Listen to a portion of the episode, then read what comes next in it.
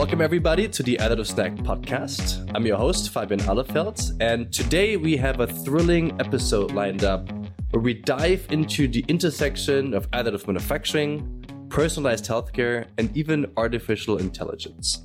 Our guest is from restor3D, a groundbreaking medical device company headquartered in Durham, North Carolina.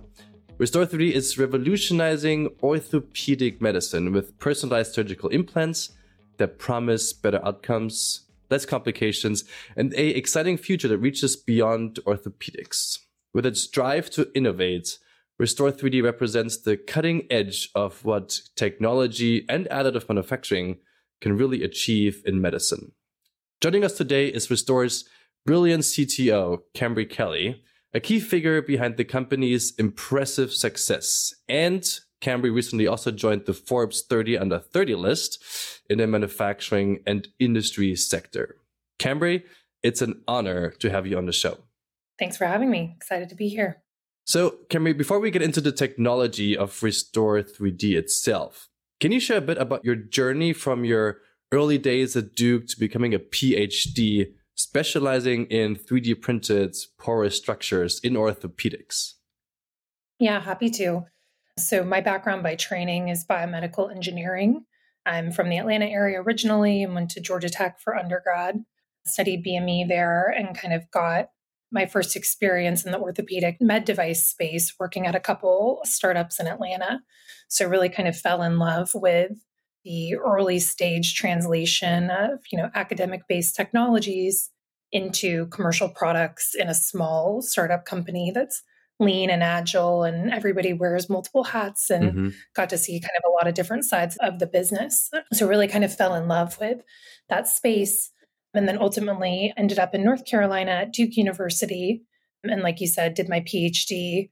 All of my research was focused on 3D printed porous structures with an application focus for orthopedic devices. Mm-hmm. So very lucky as a grad student at Duke to have access to one of the first laser powder bed fusion machines that was landed in the United States from 3D Systems. We had basically titanium powder and were trying all sorts of different porous lattice structures at the time. Back then, there wasn't a ton of literature on the space, and it was really just kind of a first frontier of thinking what are all the lattice structures that we can even print and mm-hmm. what's printable or not. And so, doing a lot of kind of early experimentation with, you know, lattice building softwares and then trying to print stuff and finding out what prints, what doesn't print, and then starting to try to characterize the mechanical performance of those structures. And then ultimately kind of looking at some of the osseointegration and, and performance of the structures in vivo as well. So it's been uh, really cool to kind of understand and watch that space evolve mm-hmm. from a research aspect as well as kind of an application aspect. Yeah, that's super interesting. And I think in the industry we we often just treat lattices as lattices and you know, it's just one term that everybody throws out there, but there's a lot of differences and unique characteristics in the different types of lattices. Could you help us elaborate a little bit on the different terms and types of lattices and what types of characteristics we assign to these? Yeah, absolutely. I think you're exactly right. You know, when you think about the medical device industry now that porous lattices have kind of become a little bit more ubiquitous, everybody kind of has their own lattice structure that they print that's proprietary and special and optimized and all that sort of stuff. Yeah. And, you know, I think one of the things that we do at restor3D is we really think about this from a fundamental scientific standpoint. And so, kind of in those early days where everyone was trying to kind of understand and characterize lattice structures, we lacked kind of a common vocabulary mm-hmm, even mm-hmm. to describe these sorts of structures. We've now kind of evolved some of that, but you know, back then the literature didn't really describe the strut diameter or the pore size or some of the connectivity aspects of the lattice that in order to kind of do apples to apple comparison with your data and the literature, if you're missing some of that information, we realize that it wasn't always kind of a, a fair side by side comparison. And so we kind of set out to do a lot of that work at Duke and basically tried to characterize all sorts of lattice structures, including kind of strut based architectures like the octet truss, for example, which, you know, have been reported in the literature to have superior kind of mechanical properties. Mm-hmm. But then also at the time, started looking at sheet based lattices, and there wasn't a lot of studies in the literature looking at these structures. There were just a couple out of a research group in Leuven that had just preliminarily looked at some of the sheet based triple periodic minimal structures, mm-hmm. uh, including the gyroid. But honestly, most of the literature was focused around their application for heat exchange. Yeah. And none of it was really focused on the potential for using it in orthopedic or medical applications. And so we got pretty excited as we started studying that structure side by side with some of the strut based architectures and realized that, you know, for example, the gyroid sheet lattice, which is what we use at restor3D today in, you know, 85 to 90% of our implants. Mm-hmm. And we call that our TIDAL technology, which is the, the branding uh, marketing name for it, because gyroid is sometimes hard to pronounce. So, but anyway, we, we started realizing that the mechanical response was superior for a given porosity. And then under fatigue loading also had superior performance and then ultimately studying it in a number of animal models mm-hmm. to show kind of, you know, optimized porosity and pore size to allow for bony ingrowth. So it's been really cool to kind of continue to study that lattice and how we use it and kind of find that it, it truly is kind of optimized for these sorts of orthopedic applications. Yeah, that's super interesting, right? Your research really let you in this unexplored territory. And you're right, where we see gyroids today except for restor3D, I would say, is in heat exchangers and thermal management applications, heat sinks, and the likes. So seeing your applications and your devices out there is very unique, which kind of brings us to the story of restor3D itself, right? How did the journey of the launch go and how did the, the whole founding uh, happen? Yeah, great question. So we founded the business in 2017 so we just celebrated six years last month, which is wow, yeah. uh, crazy. Uh, like the fastest and the longest six years of my life, probably. Um, and I think for for a lot of the other co-founders too, you know, it's kind of crazy to celebrate that milestone. So yeah, we started basically on a lab bench at Duke, um, and we've kind of you know grown exponentially over the last six years since. One thing I say is that we're really good at doing is underestimating how quickly we're going to grow and, and need space. We've moved four times in six wow. years. So everything from a lab bench to an incubator space. Then we moved to our first manufacturing facility. And then we've just moved into a state of the art facility that we kind of completely planned to allow us to scale mm-hmm. here in Research Triangle Park and, and Durham. So pretty excited to see the growth and kind of reflect back on the last six years, kind of in light of the new facility and, and the plans and everything that we're doing. The founding of the business was really based around a vision of using additive manufacturing to enable better outcomes in orthopedics. Mm-hmm. And the way that we saw it at the time and still see it today is that additive manufacturing gives you kind of two key advantages. One is the complex porous lattice structures that we've been talking about mm-hmm, mm-hmm. and how that, you know, gives us new opportunity to kind of spatially design implants where we want bone to grow in and where we might want articulation or other attachment features for fixation or, or supplemental hardware. Mm-hmm.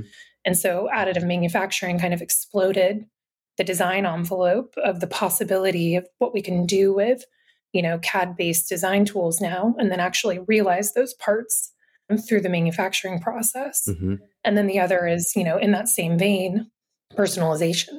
So how do we think about, you know, taking a patient's preoperative CT scan, and, and we're not the only ones doing this, but taking that preoperative CT scan and converting it to a 3D model, sitting side by side with engineer and the surgeon to plan the approach for the case. What do they want to achieve?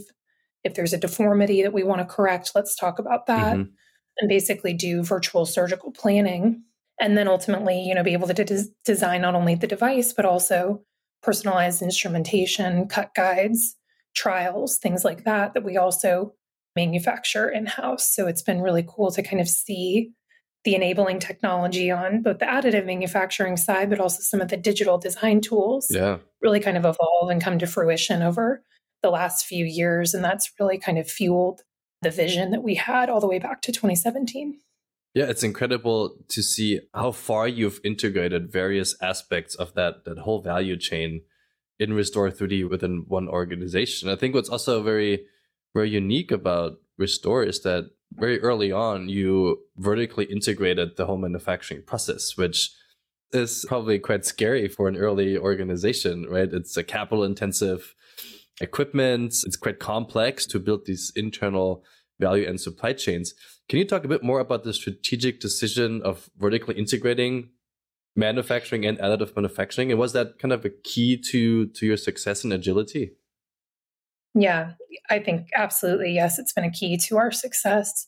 It was something from very early on in the business, something that we kind of, you know, rolled the dice on, mm-hmm. so to speak. Yeah. we felt very strongly, you know, that it was kind of part of the foundational core competency of the business. So we obviously had experience operating the research system that I mentioned that was at Duke University. And, you know, through that process, we essentially learned that these machines aren't plug and play. They're still not plug and play, you know, six years later. And so we really kind of built up a lot of tribal knowledge and competency mm-hmm. around how to operate these machines and get them to produce the types of devices that that we were trying to manufacture. And so for us, we kind of realized that there was a lot of inherent value in owning the manufacturing, not only from a supply chain standpoint, but also from kind of a, a knowledge uh, standpoint and continuing to be able to essentially kind of run r&d prototype builds on the same systems that we were doing production builds on which we still do today mm-hmm. Um, and mm-hmm. that's been incredibly valuable where you know our design you know product development engineers our manufacturing engineering team and our operations team you know all speak the same language mm-hmm. and they can understand the capabilities and also some of the limitations of these machines where potentially going to a contract manufacturer some of that gets lost in translation and can lead to kind of longer iterative kind of you know development cycles mm-hmm. so for us it's been inc- incredibly valuable from a you know product development uh, standpoint and then obviously the you know the supply chain efficiency that comes with having everything within our four walls for us you know there is a lot of cost advantages mm-hmm. to doing that mm-hmm. but probably the bigger advantage for us is the ability to be agile and quick when it's warranted so for cases that do have you know necessitate a very quick turnaround time because of the pathology or whatever it might be an urgent you know case we're able to kind of manage our own production queue and expedite cases that you know need a quicker turnaround time and then kind of keep our you know normal turnaround time for run rate kind of production. And so again that flexibility or agility to kind of control what we make and when we make it has been incredibly valuable to the business. Yeah i could 100% see that. And that's it's something we've been talking about a lot in additive, right? This vertical integration versus versus outsourcing. And most most organizations shy away from initially vertically integrating. But I think what you pointed out is, is so key is to build that internal knowledge and the expertise. And I could imagine that your organization actually, since you're working so closely together with surgeons and the teams in the operating rooms, so you also you bring in manufacturing so close to to the hospitals probably ever ever before. Do you do you realize that surgeons also interact differently uh, with you guys and have all of a sudden different requirements and, and ideas that uh, that that come up?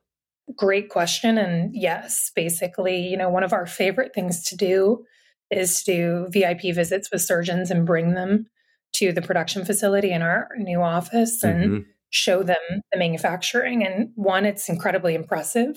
Um, for you know somewhere that we walk through all day every day, maybe we become a little desensitized yeah. to it, but seeing it through somebody else's eyes for the first time and just watching their eyes, you know, light up and they're like, this is how those devices get made is so cool to see. I think one of the things that's been incredibly insightful is that, you know, for surgeons who see the technology, understand how the printers work, to a greater extent, now all of a sudden you can start to see their wheels turning mm-hmm. and they kind of mm-hmm. realize what the art of the possible is. And, you know, you can do so much kind of operating on a Zoom call and talking about the anatomy in 3D and showing the CAD model.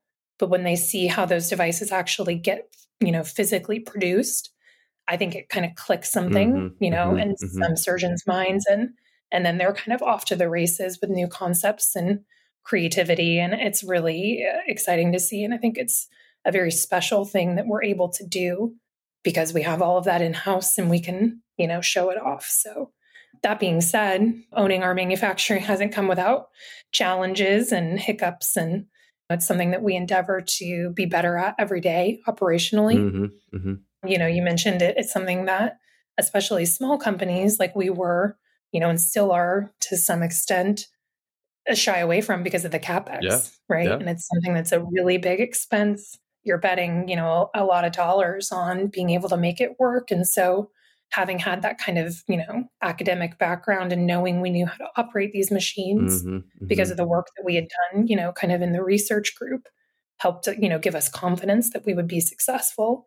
Um, and ultimately it's been, you know, the right decision for our business 100%. Yeah, exactly. And, you know, it's easy to underestimate the the criticality and the knowledge that you need to operate these systems and design for that technology. And uh, ultimately, your your growth has uh, has really proven that you you you did bet on the on the right additive horse. And uh, recently, there were even some uh, announcements on on acquisitions and you guys expanding your your reach. Can you talk a bit more about that? Yeah, happy to. You know, as a business, we like I've mentioned a couple times, really found ourselves kind of in scientific evidence and have really kind of hung our hat on being the go-to kind of provider for personalized solutions for orthopedics and mm-hmm. so we acquired a business in july of 2021 that was called Kinos medical they had a total ankle system that was traditionally manufactured but based on uh, great technology out of drexel university kind of on the biomechanical aspect mm-hmm. Of the kind of range of motion of the ankle joint so we incorporated that business uh, merged them in uh, back in 2021 and basically uh, converted their traditionally manufactured implant system to additively manufactured and used our TIDAL technology or our gyroid lattice to also kind of improve the product offering. And so we've launched that system in addition to the first all metal resection guides for total ankle arthroplasty. Mm-hmm. And so we're really excited about, you know, kind of what that acquisition, you know, has kind of borne fruit now a couple years later and kind of fully uh, releasing that product offering to the market uh, over the course of this year. So that's been a really cool uh, kind of way to see two companies with a really shared similar vision come together and deliver on yeah. that vision of personalization through additive manufacturing. And then recently we just announced our intention to acquire a business called Conformis. Mm-hmm. And so that transaction hasn't closed yet, um, but we're very excited about the potential of combining those two businesses. Conformis has a very long history of offering personalized solutions for total knee and total hip procedures. Mm-hmm. So, those are two procedures that at restor3D, we haven't had products or had pipeline products uh, around kind of large joint. But what we realized in kind of, you know, looking at their business and thinking about ours is we had a very similar vision mm-hmm, again. Mm-hmm. And so this idea of bringing personalization and providing those solutions to patients is something that you know was very commonly shared And again the Conformis product is not additively manufactured and so you know some of the thesis for merging the businesses together is that 3d printing and some of the core technology that restor3D has along with the exceptional product offering that Conformis has built and a lot of incredible clinical evidence to show the value of personalization, not only in the PSI kind of cut guides for the procedure, but then also personalization in the implant itself. Mm-hmm. And so we're incredibly excited about, again, kind of bringing two teams together that share the same vision. We're very excited about kind of the future of these technologies as we kind of continue to bring more personalized solutions to the market.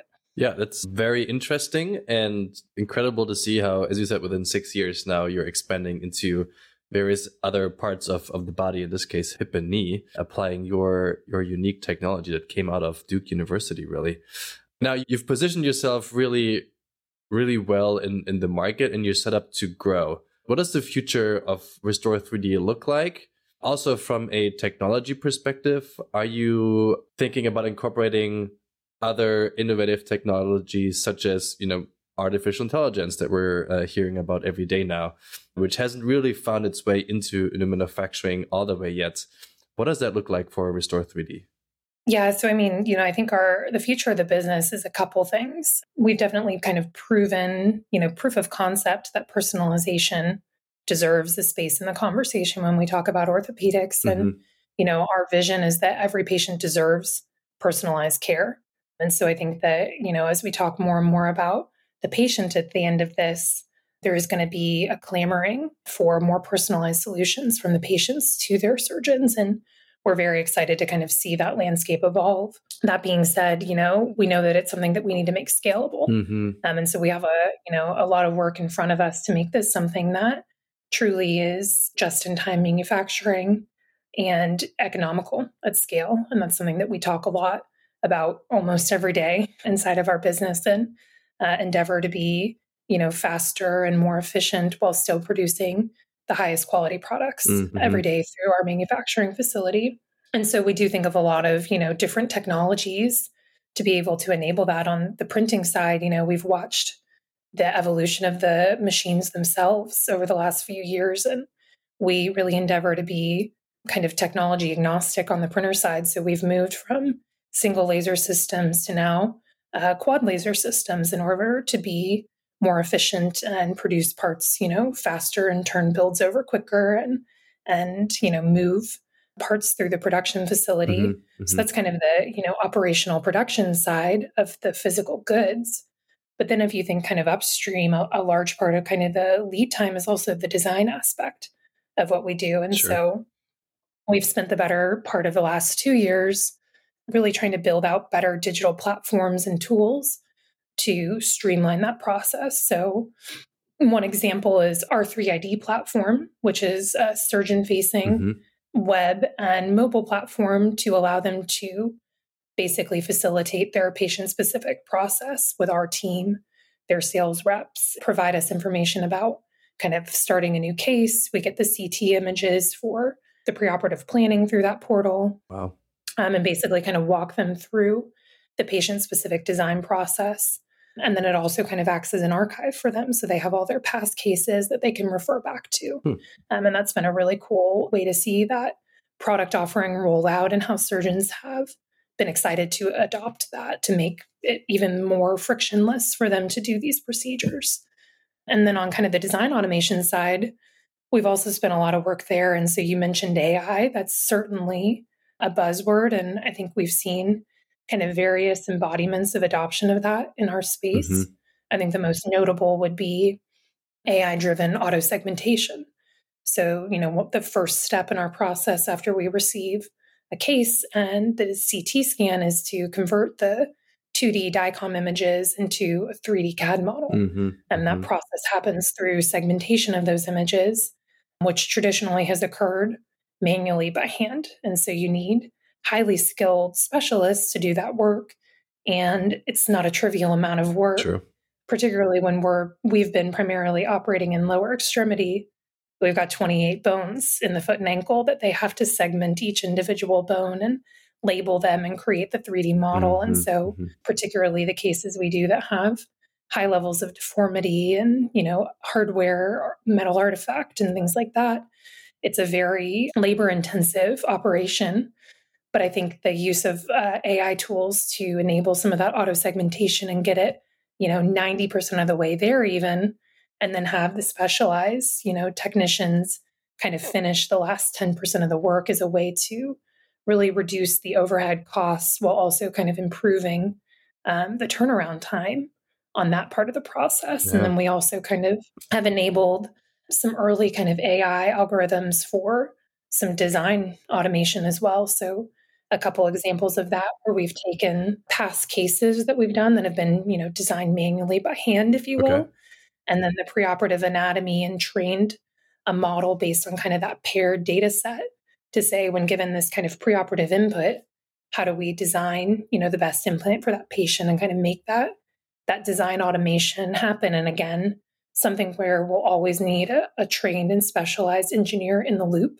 But if we can use AI to get us halfway there, 80% of the way there, we're realizing, you know, design efficiency that is really meaningful for us as far as kind of mm-hmm. ability to scale economically. Yeah, you know, it's the perfect use case for that technology. And and hopefully, you know, as you said, it you will still need skilled engineers who who verify what that model does, but getting those efficiency gains of engineering time and bringing it down, you know, that's still where a, a pretty big cost uh, sector of a end use part lays, right? Is, is in the engineering time. So making that more efficient hopefully also allows you guys to offer your products to a wider patient audience and therefore I could definitely see a growing impact of restor3D not only actually in the medical market, but also in other markets where what you guys are doing can be a role model that can be applied to other technologies and other industries as well. Because most most folks uh, either have so much legacy in manufacturing that it's hard to convert